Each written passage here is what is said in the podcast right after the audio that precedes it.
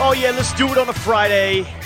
National champions for the sixth time. OU softball rolls last night in Oklahoma City. Now, some of you were probably thinking during the game, and the answer to your question is yes, because several of you were tweeting at me after I basically called the series over after Wednesday night's game, Game 1 against Texas. Yeah, I was a little bit nervous that I was a massive jinx last night. Not only was I big and bold with my predictions about Game 2, but I ended up going to the game last night. A lot of you called me jinx, and I'm sitting there after three innings thinking, oh, God, I'm going to jinx this, and I'm going to get all the crap on the air. But then Parker, OU softball, they do what they do. Kinzie Hansen hits a bomb. Grace Lyons put the exclamation point on it. Jordy Bahl was great all night long. Here we are again, another national championship for one of the best programs in all of collegiate sports. Yeah, Tyler, I mean, like we were saying yesterday, not even you could jinx this one. They're just that good. They went completely silent offensively for three innings, but all it took was one little play here, one little play there. Jada Coleman brings back a home run. Alyssa Brito makes a diving catch. They start to break through on a stealth check, start to square up the ball a little bit more and a little bit more. Texas makes a couple errors in the field, and all of that leads up to the back-breaking swing from Kinzie Hansen. And that's another thing that's so impressive about this OU baseball team is they don't need just one play to break a game wide open.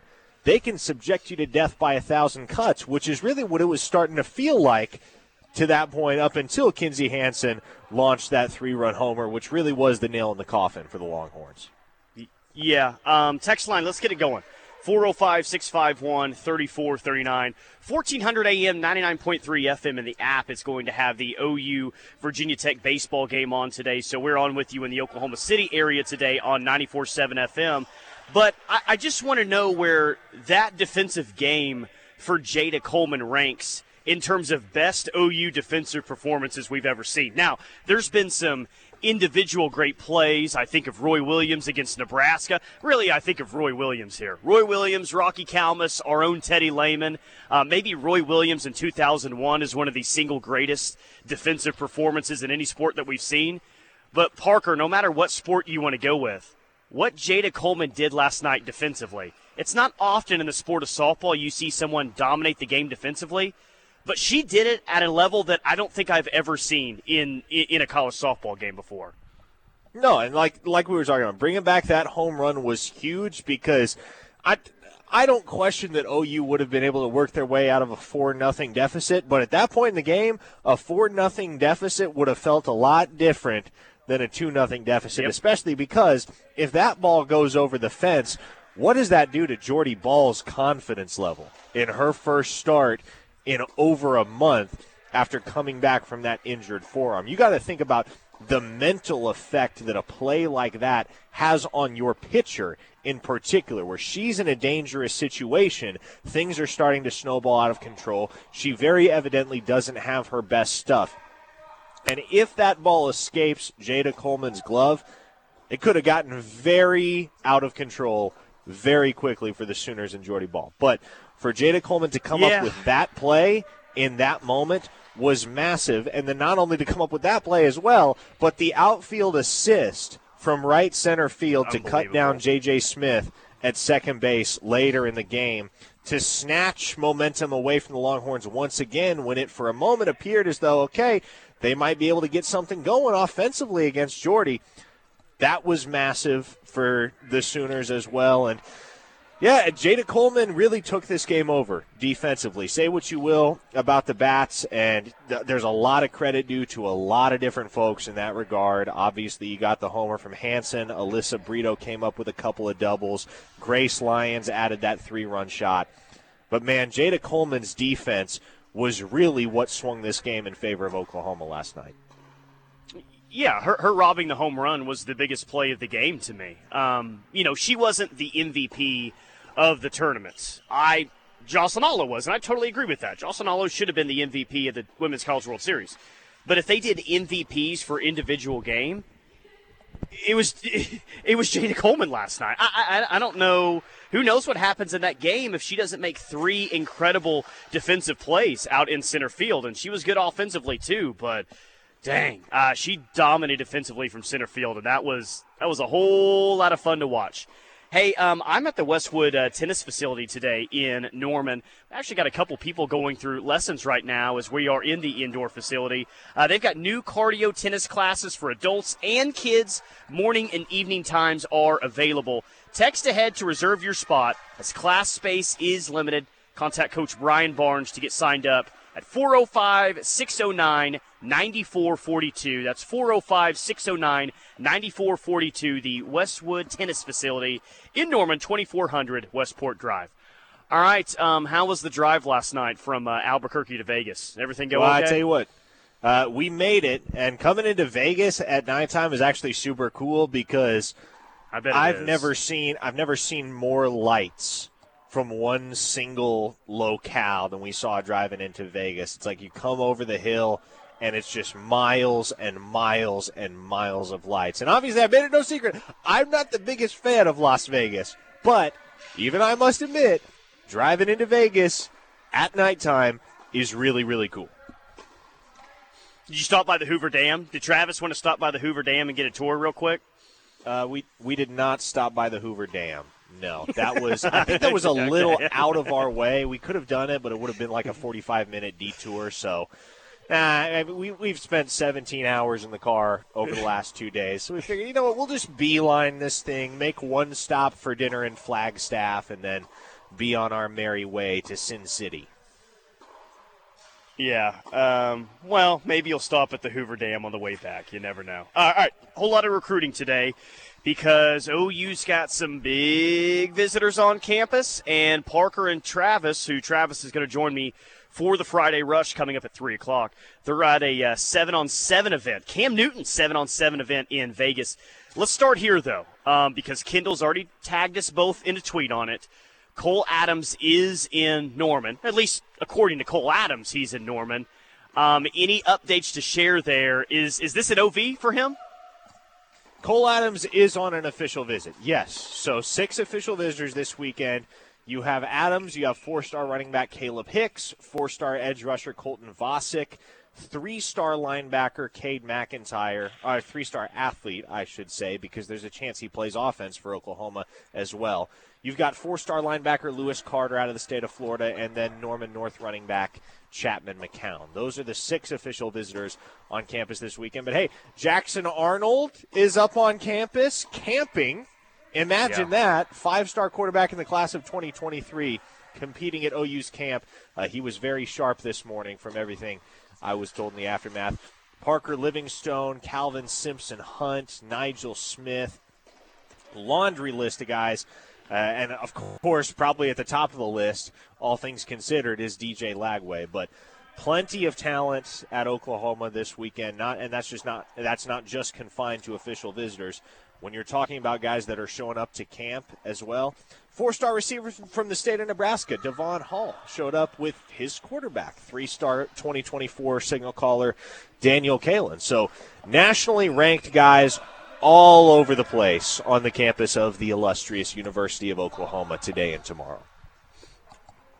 Seems like that's always happening every single weekend. There may not be, 35, 40 players in, but there always seems like there's a handful of elite players at all the positions across the board that are visiting, and they still got the team camps or, the camps going on and everything like that. Is there anything, are we on commit watch for any of these kids, or – I mean, at best, we might see a kid with a preferred walk-on spot commit. Like, what are we looking at commit-wise? That's a good question, Tyler. And honestly, the one I would watch more so than the others is probably Cole Adams, just because this is an OU Alabama race. And if he's blown away by his visit to Oklahoma, why wait at that point? If it's either OU or Alabama and you're sold on OU being the destination over Alabama, man, I can see Cole Adams pulling the trigger. Cade McIntyre is another one that I would watch. He's supposed to be up at Iowa. I was actually exchanging texts with him trying to confirm that he has plans to make it to Iowa, because with his family's ties to the University of Oklahoma and with that being his first official visit, I always kind of figured there's a chance he just shuts it down after his Oklahoma official visit if everything goes well. So there will be a couple to watch. Adams and McIntyre are probably the two at the top of the list for me, although there is some belief that OU might end up being the destination for Caleb Hicks, and it might not take too long for him to decide that that's the spot. Yeah, well, this could – I think that there's a chance here, Parker, and maybe it's less than 50% or, you know, maybe it's way too early to say something like this, but this feels to me like the weekend when it comes to four-star wide receiver Cole Adams out of Owasso. If he ends up committing, I feel like we're eventually going to be talking about this weekend. Now, I mean, that's probably a no-duh statement because he's on campus, but here's kind of the moment, Parker, where it feels like you can really swing things in your favor, and I guess I have a gut feel here that we're really going to have a good idea where OU stands, you know, as soon as early next week, potentially. Yeah, as do I, Tyler. I think this is the defining weekend for Cole Adams. If he comes out favoring Oklahoma, he probably stays home. If OU doesn't do enough to overtake Alabama, then he's probably bound for Tuscaloosa. By the way, quick OU baseball update. Blake Robertson just singled home John Spikerman in the top of the first inning. OU already up 1-0 on Virginia Tech. So big week for the Diamond Sports on the campus of the University of Oklahoma, with softball bringing home a national title and the baseball team having a chance to punch their ticket to Omaha for the first time since 2010. Yeah, I'm trying to get it on ESPN Plus, and it's like, this event has not started yet. Like, no, ESPN, you're lying to me. It has started yet. No, you've already scored a run. So I'm trying to figure out this situation on my laptop. But I saw on 24/7 Sports where they picked each regional, or excuse me, each super regional, and the pick on 24/7 Sports was OU in 3. They're going to win it in 3 games. OU is the trendy pick right now in college baseball. And they were kind of the trendy pick before the Gainesville Regional started, but they definitely are now that they're in the Super Regional. Virginia Tech's really good. They've won 34, Parker, 34 out of their past 40 games, and they've won 14 of 15 series this weekend. So if you want to say that Virginia Tech is potentially the best team that OU's played all year long, I think you can make a pretty strong argument for that, and I'm not downplaying OU's chances to win this Super Regional, but this is definitely going to be one of the tougher opponents you've played. Luckily, you're playing your best ball the entire season, bar none. Exactly. It's a tough draw, and I think a lot rides today on the performance of Jake Bennett, and once you get out of him on the hill, and much is going to be made of his 6-out appearance to close out the Gainesville Super Regional on Monday. The reality is, when you're starting once a week, as most college pitchers are, Tyler, you're throwing a couple times, and usually you're throwing an extended bullpen session or two in between starts. So it's not uncommon, the work that Jake Bennett got on Monday against Florida. It's not uncommon for that type of workload to come in between starts. It's just so happened to be in a game environment this time instead of in a bullpen session in practice. So I think Jake Bennett will be 100% today. We'll see what we get from him out of the Sooners lefty ace. But as things stand right now, you really got to like the Sooners' chances with the type of ball that they're playing, and obviously with Virginia Tech, having the home field advantage, that's going to come into play. But the Sooners were undaunted last weekend in Gainesville, and for my money, when it comes to baseball, Gainesville is a far tougher place to play than Blacksburg, Virginia. Yeah, totally agree, and it's all about, can they stay hot? They were hot in Arlington, hot at the end of the regular season, hot in the early stages of that regional. Can they find that again? Well, good signs so far. They're up 1-0 in the top of the first and still got a chance to add a run here with a runner on second, 2 outs, and Jimmy Crooks is at the plate. 405-651-3439. Jimmy Crooks just struck out, by the way, so we go to the bottom of the first. OU up 1-0. 405-651-3439 is the Air Comfort Solutions text line. I'm at the Westwood Tennis Facility in Norman, 2400 Westport Drive. Parker is in Vegas getting ready for this Cam Newton 7-on-7 event. We'll talk more Cruton, more football, softball, baseball. Man, we're all over the board today right here on Locked In with McComas and Thune on the Ref. Back with you here on Locked In.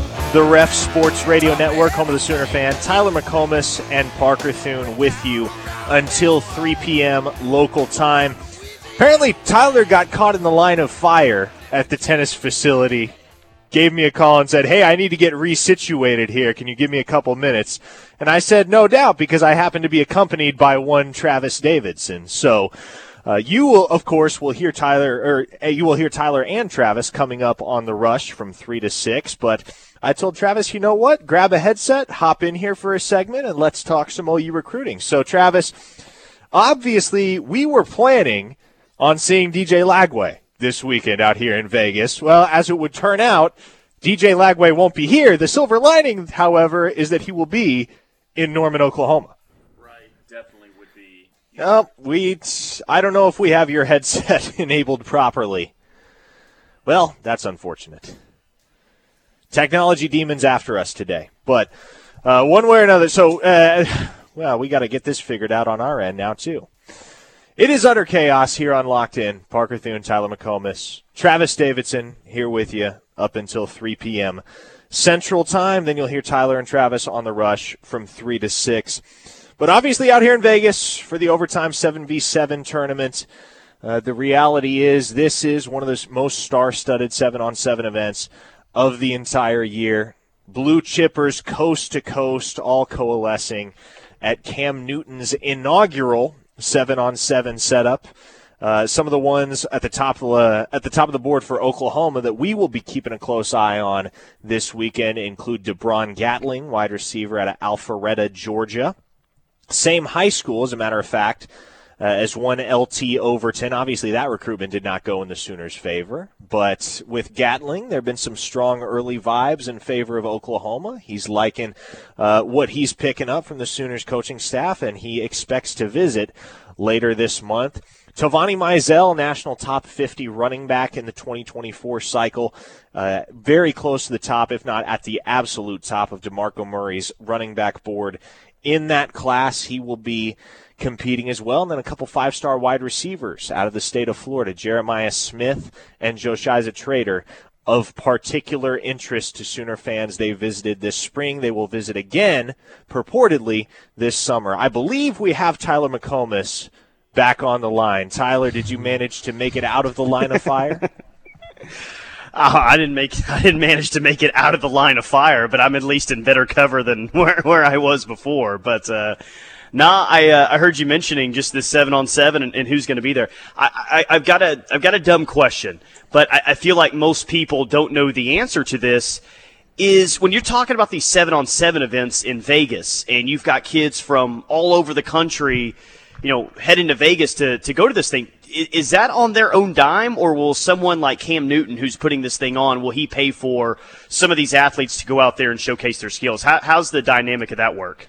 No, it's actually the 7-on-7 organizations that put together all of the travel plans and will arrange things for these athletes. So, for instance, SFE, South Florida Express, one of the most well-known and competitive 7-on-7 organizations across the entire country, they've put together a team for this weekend that includes Malachi Nelson and DeAndre Moore, as well as Makai Lemon, all of whom attend Los Alamitos High School in California. So these teams will bring in dudes from anywhere and everywhere to compete with their program.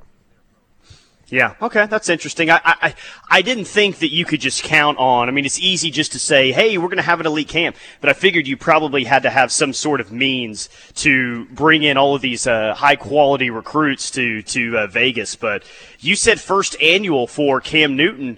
I guess you're kind of leading on here that this is going to be a normal thing. Does Cam want to be known here moving forward as putting on the biggest 7-on-7 event of the year? Is that what he wants to do?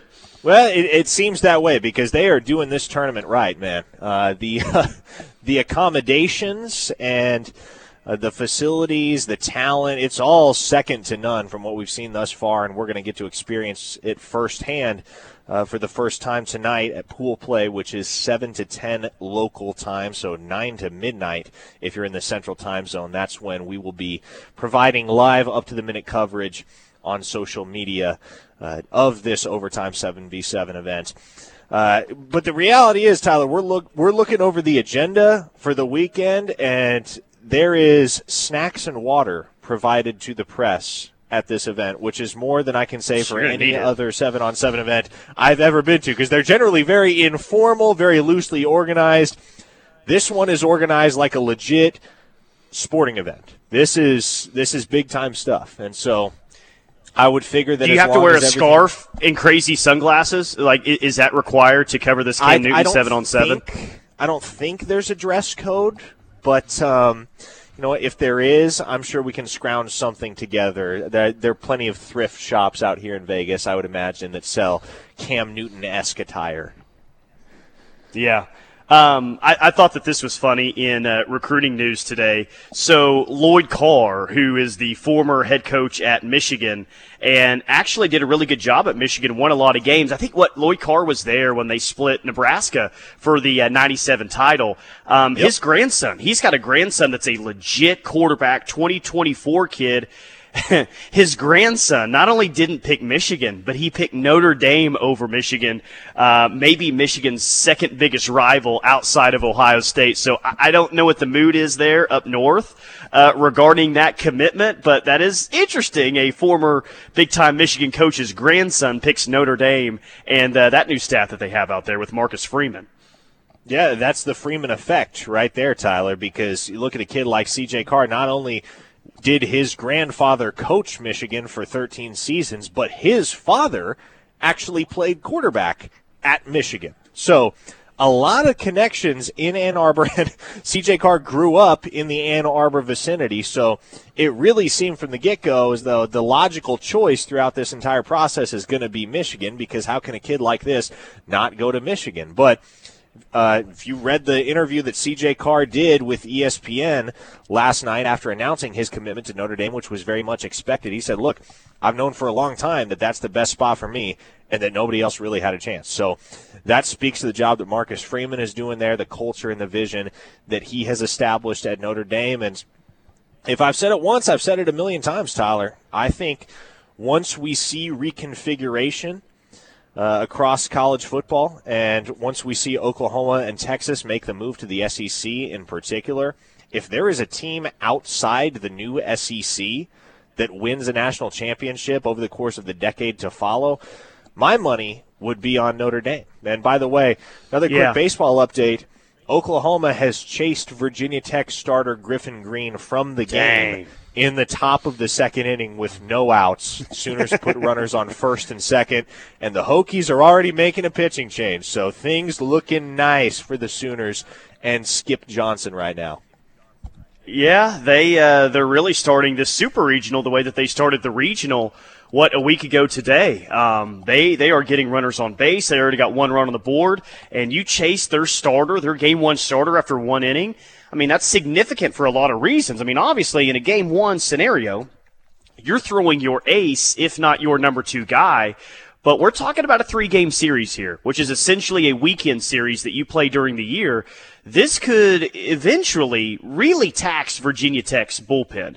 And if you can really tax Virginia Tech's bullpen going into an, if necessary, game three or potentially even game two, Parker, sometimes it's the game inside the game when you're talking about super regionals. And if you can get Virginia Tech to use a lot of their arms today and tomorrow, you'd be in really, really, really good shape kind of at the back end of the series. So this is a very significant development in the super regional. Yes, and in related news, Tyler, Texas outfielder Douglas Hodo just gave East Carolina an assist when a ball bounced off of his glove and over the fence for a home run for the Pirates. So East Carolina leads Texas 9-7 in the Greenville Super Regional right now. Longhorns very much a deer in the headlights in the jungle. Air Coverage Solutions text line, 405-651-3439. Virginia Tech might be the second-best offense behind Tennessee. There's no denying that Tennessee is the best offense in college baseball this year, but if you look at the numbers, Virginia Tech can make a real claim for number two, and this is a long series. We have a long way to go, but so far, their offense up to this early point is kind of being outdone by the hottest team in the country, potentially in OU. Well, yes, indeed. And granted, it's only been one inning. A lot can change, as we saw last night between the Sooners and the Longhorns in the sport of softball up in Oklahoma City. But as you look at the situation right now, with Virginia Tech's starter already out of the game, with Oklahoma's bats hot, and with Jake Bennett on the mound, you really like the Sooners' chances right now to go up 1-0 and to put the Hokies behind the 8-ball heading into Game 2. Is P.J. Adebara going to visit LSU this weekend? That's on the text line. Not this weekend. I don't know when that visit or if that visit is going to happen. That is on the radar. That's something that's still kind of being ironed out. But for the moment, that is nothing more than a possibility. A possibility I would keep an eye on, obviously, with how good of a recruiter Jamar Cain is. But I still expect P.J. Adebara, regardless of whether he takes the LSU visit or not, to be a Sooner at the end of this process. Yeah, as would I, but, you know, I think you and I and a lot of other people have so much respect for Jamar Cain. It's one of those that even if he took the LSU visit, we'd be like, we still feel confident, but we'll see what happens here because we really respect Jamar Cain's recruiting abilities. Again, even if he takes that visit, I'm with you. I still think he ends up at OU, but Jamar Cain garners so much respect. You'd kind of be on, watch a little bit to see if that recruitment could change because Jamar Cain's involved. I think he's that gifted of a recruiter. And he is, and he's a good enough recruiter that you can't help but be legitimately worried if he gets involved for P.J. Adebara, and maybe that doesn't change your eventual feeling with regard to the outcome. But if there is somebody that has the capacity to turn recruitment on its head, it's somebody like Jamar Cain. So, yes, that situation between LSU and P.J. Adebara definitely worth keeping an eye on. But for my money, man, having known the kid for quite some time, he is an Oklahoma football player. He's a Brent Venables football player. And that's the other thing about this process, too, is when you get to know a kid on an intimate level and you see them face-to-face over and over and over again, you really get a sense of not just what they're looking for as far as a football fit, but what they're looking for as far as a cultural fit. And P.J. Adebara is a cultural fit at Oklahoma. I don't know that he's a cultural fit at LSU. Yeah, when especially we don't know what the culture is at LSU up to this point. What's it going to be under Brian Kelly? If it's anything similar to what it has been at LSU, then you're definitely right on about that. I don't think he would fit necessarily into that environment. OU tried to get down a sacrifice bunt with runners on first and second, nobody out, and Virginia Tech gunned down the lead runner at third, but Kendall Pettis just got a base hit, which I believe he was the Gainesville Regional MVP. Yes, he gets indeed a base hit, so OU is now up 2-0 in the top of the second inning. Runners on the corner with one out. Sooners are still staying hot here, and they're just like the softball team, they're kind of delivering the opening haymaker here to Virginia Tech. Man, Kendall Pettis, what a time for him to get hot because he had as many home runs in that Gainesville Regional, too, as he had the entire season up to that point. And, you know, we talked about OU softball's lineup being dangerous 1-9, and obviously there is no comparison to be had there, at least no apples-to-apples comparison. But I think what this OU lineup is demonstrating as we watch Wallace Clark come through with a base hit to bring in another Oklahoma run is that there are a whole lot of guys, John Spikerman is the one that came up with the RBI hit here, 3-0 in favor of the Sooner. But there are a whole lot of guys that can burn you with the bat on this OU baseball team. Yeah, and showing up right now, wow, OU baseball 2 wins away from Omaha and already got a 3-0 lead in the top of the second inning. All right, 405-651-3439 is the Air Comfort Solutions text line. It's locked in with McComas and Thune on this Friday. Hang out with us. Let's talk some football. Let's talk some Cruton and watch a little Sooner baseball as well. More to come on the ref. We're the home of Sooner fans. Locked in with McComas and Thune on this Friday. Live on the ref. We're the home of Sooner fans. Tyler McComas, Parker Thune. 405-651-3439 is the Air Comfort Solutions text line. OU baseball up 3-0 over Virginia Tech. Game one of the Blacksburg Super Regional in the bottom of the second inning. Virginia Tech got a runner on first with nobody out. Big report today, Parker, that Cincinnati, Houston, and UCF will join the Big 12 starting in 2023. We already know that BYU is going to be a member of the Big 12 in 2023 as well. So there's a real chance here that we have a super Big 12 conference, more teams in the league than we've ever seen before, unless OU and Texas pull some surprising, pull a surprising announcement here in the next few months. I think that we're going to be talking in 2023 about OU playing Cincinnati, Houston, UCF, BYU, whatever a combination of that looks like. And I can't imagine a world in which that happens. Can you, Tyler? Because it seems as though if that is to happen, as Max Olson from The Athletic reported this morning, if it is the case that BYU, Cincinnati, Houston, and UCF all move to the Big 12 in time for the 2023 season, wouldn't it behoove everybody involved if the move from the Big 12 to the SEC for OU and Texas was accelerated? Wouldn't it make sense for everybody with a stake in the process on the Big 12 end, on the SEC end, on the university end at both OU and Texas to just get this thing over with? I mean, I would think so, but maybe they're really holding out for that buyout. They want a massive buyout and make Oklahoma and Texas really have to pay for their surprising announcement to leave. I don't know, man. I agree with you, and maybe this isn't as difficult as I think it's going to be. But it's just going to be awkward to have, what, two divisions? If they do divisions, two 7-team divisions, and then, what, after 1 or 2 years, totally reshuffle the conference again? I don't really know how they're going to go about that, but it just seems weird that you would have temporarily for 1 or 2 years a 14-team league and then all of a sudden go back to 12 teams. I think it, yeah, like you said it right, behooves everyone to just say, let's cut our losses here. We got our new teams. You got your new conference. We all know what's going on. OU Texas, just roll on to the SEC and we'll call it good. But I don't necessarily feel like that's going to happen. And it would just be a weird situation, Tyler, for that to be the composition of the Big 12 for a single year or 2 years before everything gets reconfigured. So with as much money as is invested already and is at stake in OU and Texas's move to the SEC, I would expect, and I don't know how quickly it happens, but I would expect that the powers that be make an effort to get OU and Texas to the SEC in time for the 2023 season. I really do think it's becoming increasingly apparent that 2022 could be OU and Texas's final year in the Big 12. Yeah, well, I think all of us definitely hope that that's the case. Tired of this league, tired of this conference. Now, I want them in the best position possible when they roll into the SEC. I think that possibility could exist in 2023, but one thing that this staff has kind of been consistent about behind the scenes is they want to be fully prepared when they do roll into the SEC, because as Brent Venables has said before, you get one chance to make your first impression in that conference, and he wants to make his first impression be a loud one. And I mean, obviously that's what we want here too, is that for it to be a loud one, you send shockwaves across the SEC, and that really eventually helps you in recruiting as well. What was your big takeaway from, and I hate bringing him up, but he just continues to be in the news, man, because he continues to want to put out articles about himself.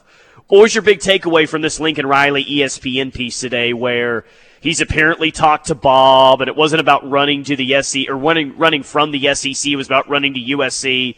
What's the deal? Why does he continue to reach out to national journalists to say, hey, let me continue to tell my side of the story?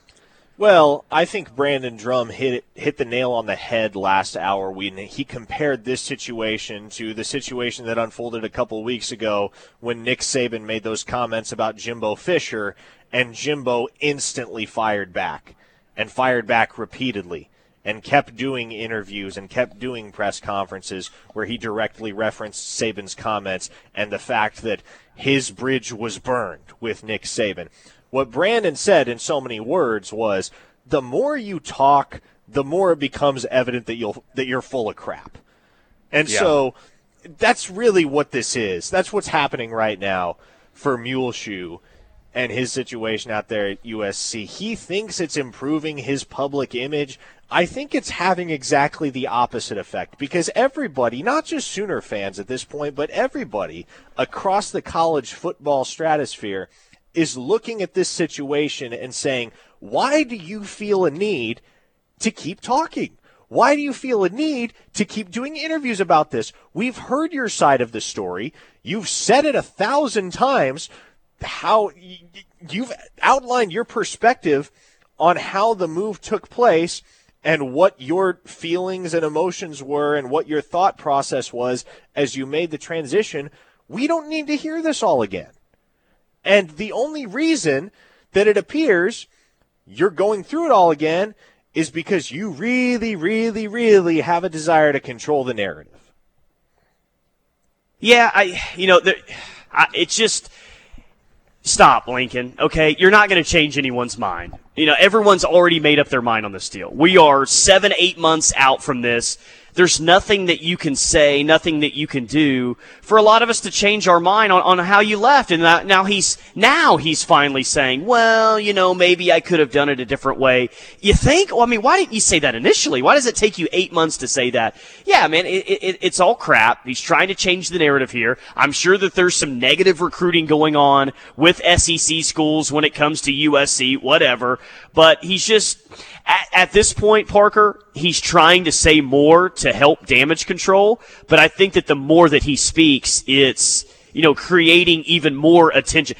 I think if he were just to be quiet, the story would go away. I think he should shut up. Let us get through the offseason and the start of the season, and that story will start to die down a little bit. But this continues to be a big story for one reason. Not because of OU fans, not because of any of us here. Lincoln Riley continues to make this the big story. OU fans are kind of over and done with it and ready to move on. For whatever reason, Lincoln Riley's not ready to move on. And at what point do you move on? If you're Lincoln Riley, at what point are you content to say, you know what, I'm going to focus on the here and now with my football team and getting them ready for what we believe and what we hope will be a resurgent season in the year 2022? At what point do you say, regardless of what the public perception is of my move to Oklahoma, that's over and done with, I'm going to focus on my new employer and my new football team? Yeah, it really reminds me so much. And I know that's an easy comparison to make, and it's not exactly alike, but I do think that there's some similarities here between the Kevin Durant situation and this situation, just because it's, finally, it took a while. But finally, at one point, OKC Thunder fans were ready to move on. All right, Russ is our guy. We're all about Russ right now. Let's move forward. Let's talk about the future. And Kevin Durant kept bringing up Oklahoma City. You thought the story was over and done with, and he'd tweet out some certain things or say some certain things or whatever. I feel like it's a similar situation here where Brent Venables is like, all right, he's our guy. We're ready to move forward. We're optimistic about the future. And then the guy that left you continues to bring up and talk about it, almost like Kevin Durant knew what Lincoln Riley is finding out, like, ooh, I may have made a big mistake here. Now, Kevin Durant's obviously gone on and won some NBA finals, so I don't know how he feels about that current day. But there almost feels like a little buyer's remorse here for me from Muleshoe. Well, and not necessarily buyer's remorse in that he regrets making the move, because I don't think he regrets making the move. I do think he's starting to regret doing it in the fashion that he did. And I think yes, if you read between the lines on his statement, you certainly get that vibe that he realizes in hindsight, oh, boy, I pissed a lot of people off. Yeah, I agree. All right, 405-651-3439. OU gets out of a jam in the bottom of the second inning. So the top of the third that we go, and OU is up 3-0 on Virginia Tech. We'll keep you updated on that. Keep it locked on the ref. We're the Home of Sooner fans. We'll get to your text and more coming up next on the other side. Locked in with McComas and Thune live on the ref. We're the Home of Sooner fans. Tyler McComas, Parker Thune. To the Air Comfort Solutions text line we go. Mark in Newcastle says, Tyler, sorry if it's already been discussed, but what was the beef about last night at the end of the game between the Texas coach and the umpire? It's a tradition that when You have someone that hits a home run, like Tiare Jennings hit 5, Jocelyn Alo hits 5. The ball is retrieved and given to a parent, and that's a pretty cool thing. It's unique about the Women's College World Series. Texas assistant coach was upset that that did not happen after Mia Scott's home run in the 7th. Now it bounced back into play, and they did have to review it, so it was a little bit of an awkward situation there, but that was basically the reason why that happened. He was upset that she didn't get the same treatment as Jocelyn Alo, Tiare Jennings, and really everyone else that hit a home run in the Women's College World Series. So I actually kind of understand his beef a little bit there. Did he take it over the top? Maybe, but I could see where he'd be upset about that. This text says, I don't know how media rights really work, but would those other teams joining the conference before 2025 breach the contract and make the buyout null? That's not something I'm 100% sure about, Parker, but I'm sure something OU will exploit if they're able to on this deal.